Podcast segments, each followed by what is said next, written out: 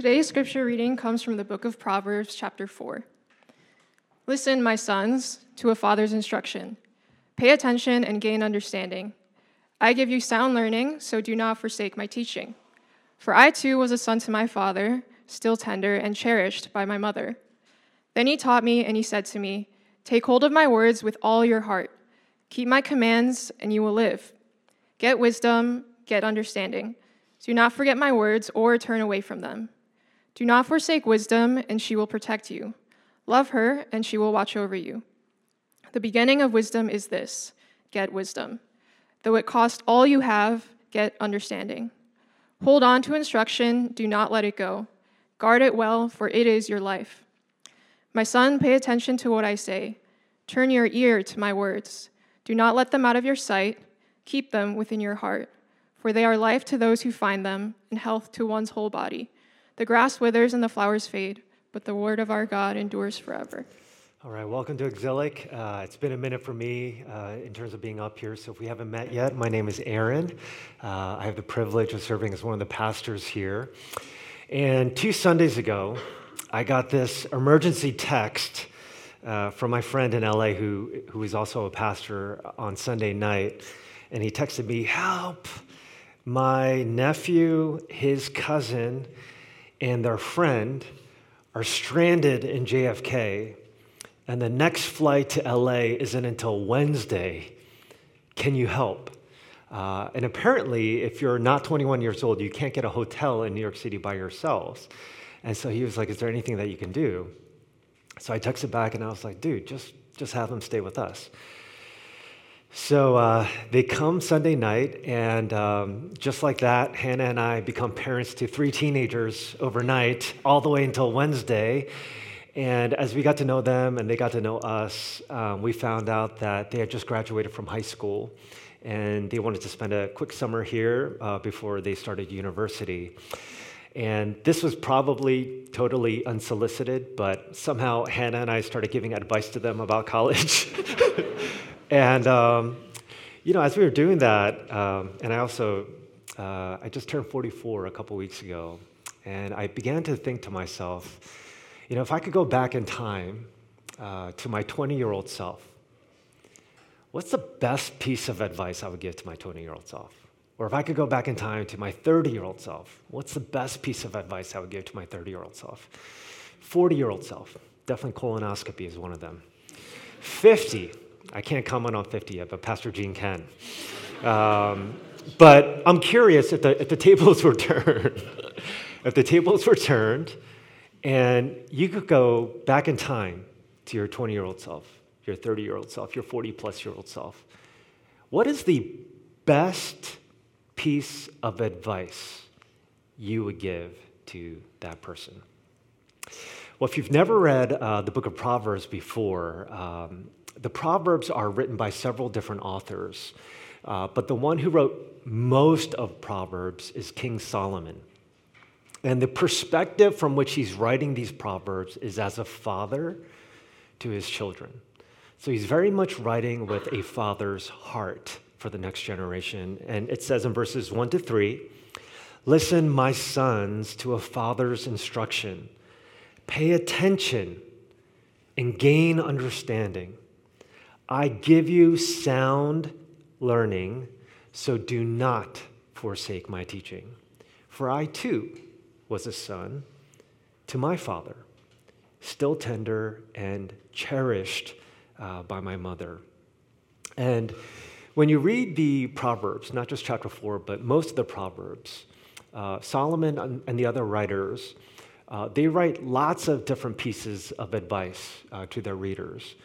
But there does seem to be one thing in particular that he wants everyone to gain, have, possess, and acquire. Can you think of what that could be? If someone were to ask you, what is the most important, we're talking about UFOs in Congress now, right? If aliens landed into New York City and they asked us, what is the most important thing that I can possess in life? What would you say? Romantic love? That's a good answer. Money? Financial freedom? comfort and stability, a non-anxious life? What is the most important thing any person can acquire in life? And what Solomon and all of the other writers would say is this: the most important thing you can possess in life is wisdom.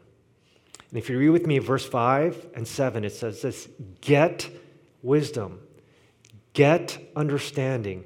Do not forget my words or turn away from them. The beginning of wisdom is this: get wisdom. That's the beginning of wisdom, that you need wisdom in your life. Now, the question for us now is this: what is wisdom exactly? Charles Spurgeon writes this: wisdom is the right use of knowledge.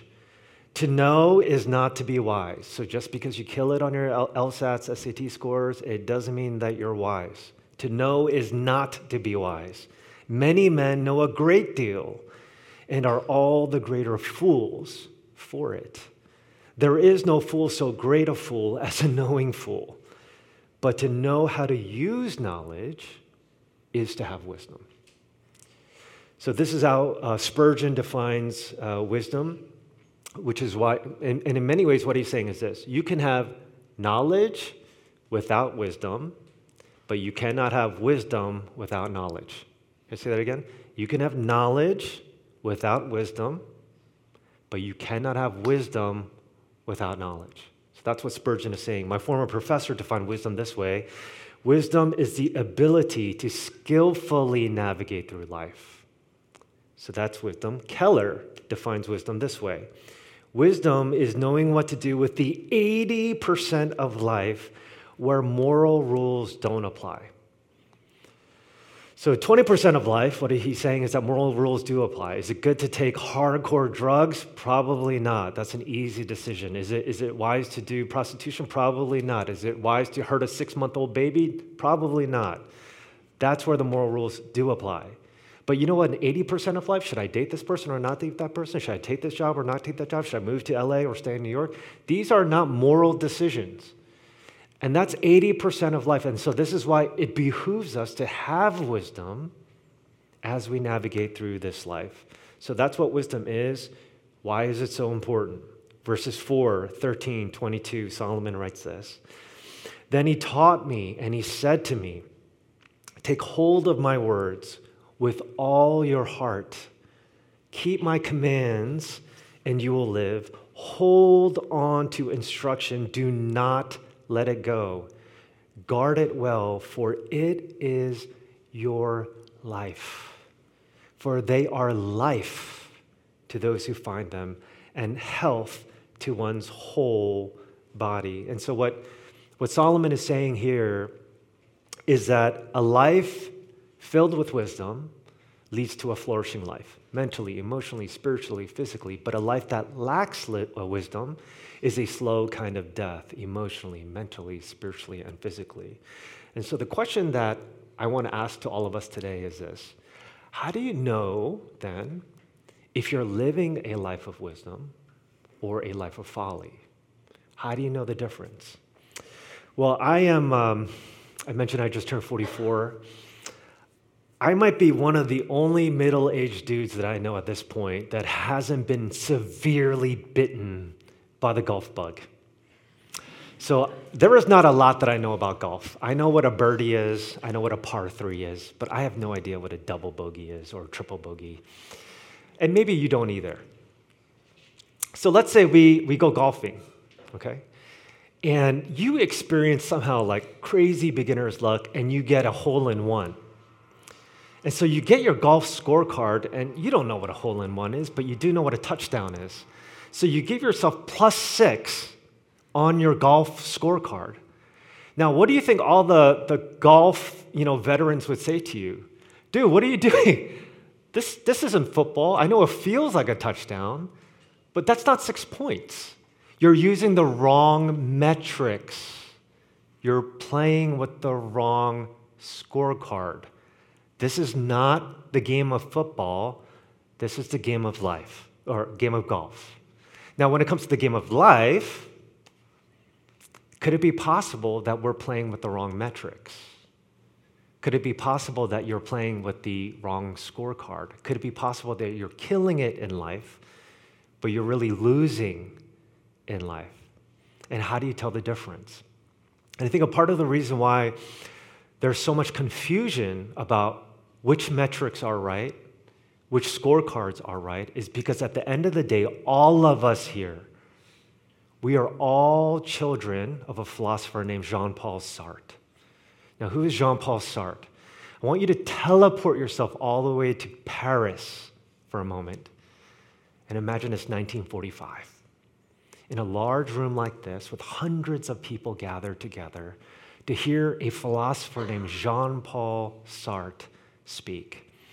And much like Bertrand Russell, just a little bit away in England, Jean-Paul Sartre also had a strong distaste for Christianity. And in his lecture that he gives, that is called Existentialism is a Humanism, which you can find on Google for free, and it's not that hard to read. Sartre gives this analogy of a penknife. We don't really use penknives today, so let me just contemporize it for us, okay?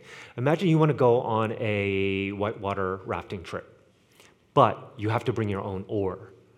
So you happen to be at church on Sunday at Exilic, you're going to go whitewater rafting tomorrow on Monday, and you need an oar, and you see this nice Martin HD 28 guitar right here. And it's made of wood. It's got a long handle that you can row your boat with. It seems pretty light. This would make actually the perfect oar.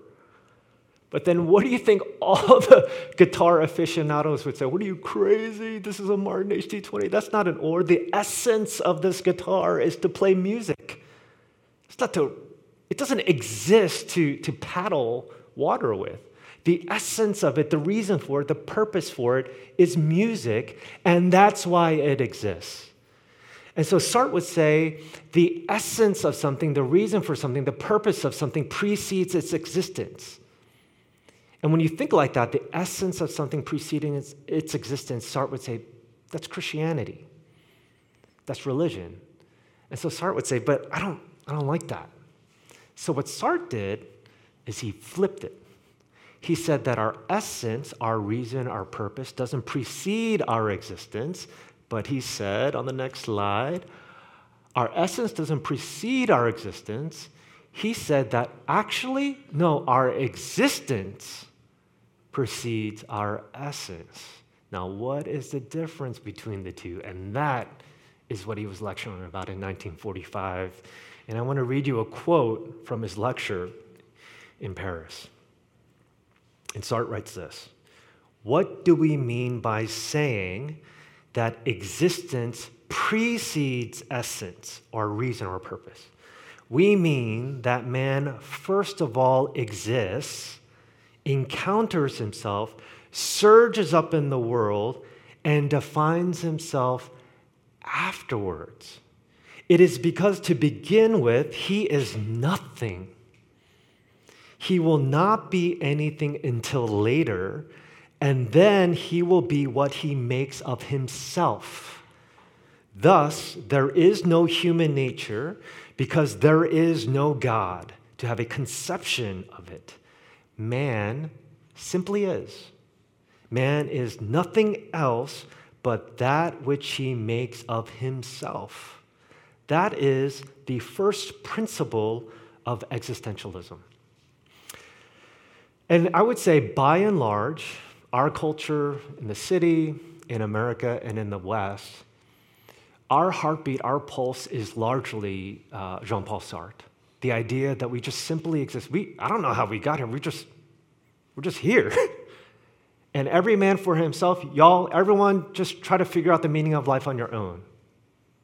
But what Christianity would say is, no. You are made intentionally, with purpose and reason, with inherent dignity, value, and worth, because God is the one that made us. The essence of who you are as a child of God, that's why you exist. And so from a biblical framework, a wise life then, the right scorecard then, is living a life attached to our Creator and Maker and being concerned with the things that our Maker and Creator is concerned about. An unwise life is a life that is detached and unattached from God, and you live your life according to your own agenda. But when you think about every Disney movie, every Pixar movie, my girls just started getting into High School Musical. The second one, I gotta go my own way. That's Jean-Paul Sartre. I gotta go my own. I gotta figure out my life for myself, my reason, my purpose, my essence. I'm just here, and I just figure things out as I go. But Christianity said, no. You're here for a reason. The essence of who you are is so important, and that's why you exist. It's entirely, entirely different. Peter is one of my favorite characters in my Bible, and part of the reason why he's one of my favorite characters in the Bible is because he's always putting his foot in his mouth. And when Peter meets Jesus for the very first time, he's like in awe, because here is Jesus, a fellow Jew, who has all this power. And you have to keep in mind, historically, the Jews are being oppressed by the Romans, right? But here is his modern day, like Moses, MLK, LeBron James, who can do all this power. And he sees Jesus like liberate the sick, the disease. He's overthrowing systems. He's overthrowing Pharisaism, legalism, tradition, the social elite, not caring for the poor. He's like liberating things crazy. And Peter's thinking, this is our time. This is our moment. This is what we've been all waiting for as a people. And then, as he gets to know Jesus more and more, Jesus all of a sudden starts talking about, guys, but I actually have to die. And in Mark 8:31-32, Jesus says this. He began to teach them that the Son of Man must suffer many things and that he must be killed and after 3 days rise again. He spoke plainly about this. And Peter took him aside and began to rebuke him.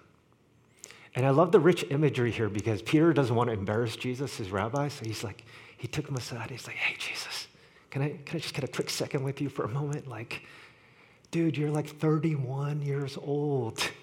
Why do you keep talking about dying all the time? What is this obsession with your own death? Like, if we're going to see a revolution, if we're going to see a movement take place, we need you alive for like the next 20, 30 years.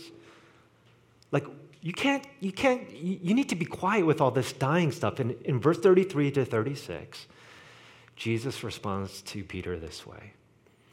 But when Jesus turned and looked at his disciples, he rebuked Peter. Get behind me, Satan, he said. You do not have in mind the concerns of God, but merely human concerns. What good is it for someone to gain the whole world, yet forfeit their soul? It becomes very obvious here that for Peter, his agenda was playing checkers, but for Jesus, his agenda was playing chess. Peter wanted to liberate his own people. Jesus came to liberate the world. For Peter, the greatest enemy were the Romans. For Jesus, the greatest enemy was sin and death that the Romans were also entangled by. Peter had one way, one metric, one scorecard for living life, but Jesus also had a scorecard and a metric for living life as well. And I wonder if Jesus were here right now, and if he were to have a one-on-one with you at a cafe, and he asked you the question, Jane Doe, John Doe, do you have in mind the concerns of God, or do you only have in mind human concerns? What do you think he would say to you? How would you respond? Maybe you just moved to New York and you're super ambitious. You want to climb the corporate ladder, make a ton of money, become an influencer, all that stuff, none of which are bad. But is that your only concern in life? Or are you also concerned about the things of God? Maybe you're single and your only concern in life is, I gotta get married. Not a bad thing. But is that your only concern in life? Or are you also concerned about the things of God? Maybe you're a new parent, and the only thing that you're thinking about is feeding times, nap times, buying the best baby gadgets. Is that the only thing that you're concerned about in life? Or are you also concerned about the things of God? Maybe you're a pastor, and you're obsessed with growing a big church. Is that the only thing that you care about? Or do you actually care about growing a deep church, which is what God is concerned about? Are you living by the right scorecard as you think about your life? Or are you living by the wrong scorecard? Are you living by the right metrics?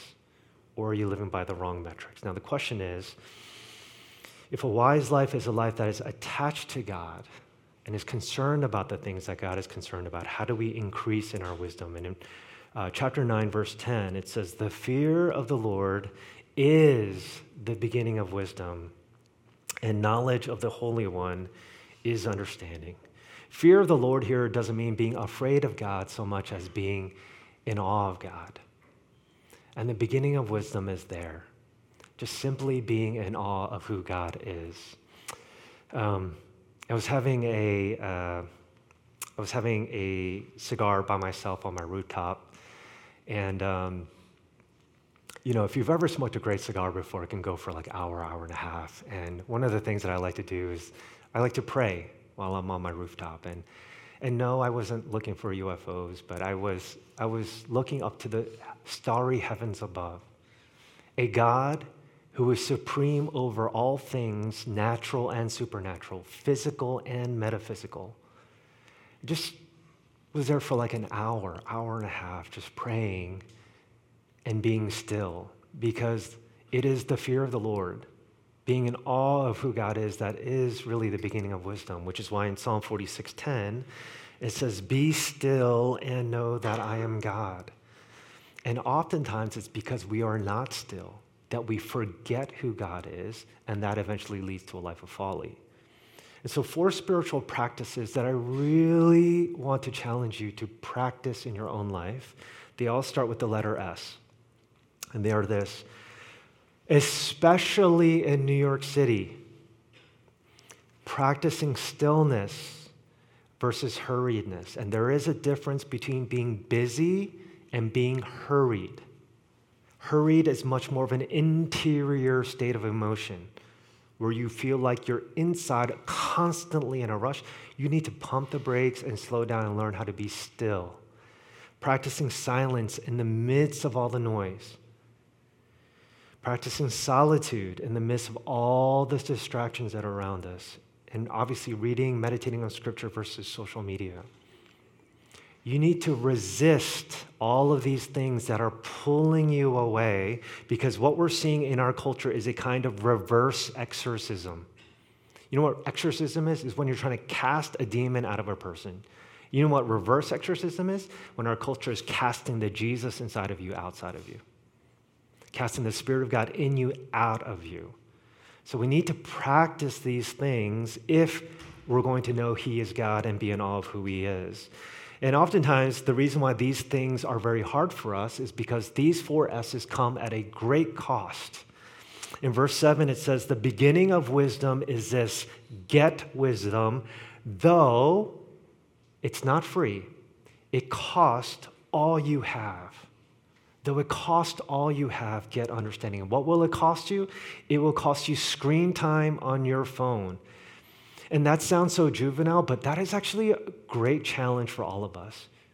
It will cost you to go hungry from your insatiable addiction and appetite for dopamine hits. It will cause you to maybe not spend time with that same group of friends so that you can live a life of wisdom. Maybe it will cost you pain, because sometimes the only way of growing wise is in the school of hard knocks. It's gonna cost you something, but at the end of it is a life of wisdom. The most beautiful people in the world are the ones with scars on their back from all the pain that they've stewarded well in their life. And when you think about Jesus Christ, it cost Him more than anyone in life. And when you think about who Jesus is, on the one hand, He was 100% God.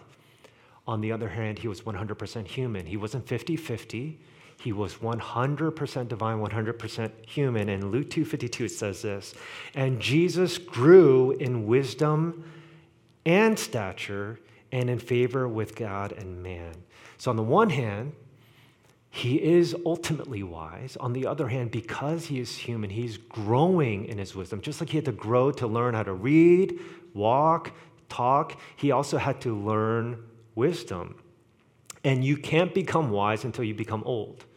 You can grow old without becoming wise, but you cannot grow wise without becoming old. Does that make sense? You can grow old without becoming wise, but you cannot grow wise without becoming old. This is why you'll never meet a 10-year-old sage, rubbing his mustache on top of like some Himalayan mountain, giving us, sound advice. You just haven't experienced enough at 10. And there are certain things that Jesus had to experience to grow in wisdom. However, here's the parenthetical note. The experiences that Jesus had to experience were not based on failure like us. He was sinless from the time that he was born, he was conceived. So how did Jesus learn from experience then? I don't know who said this, but someone once said this. A wise man learns by the experience of others.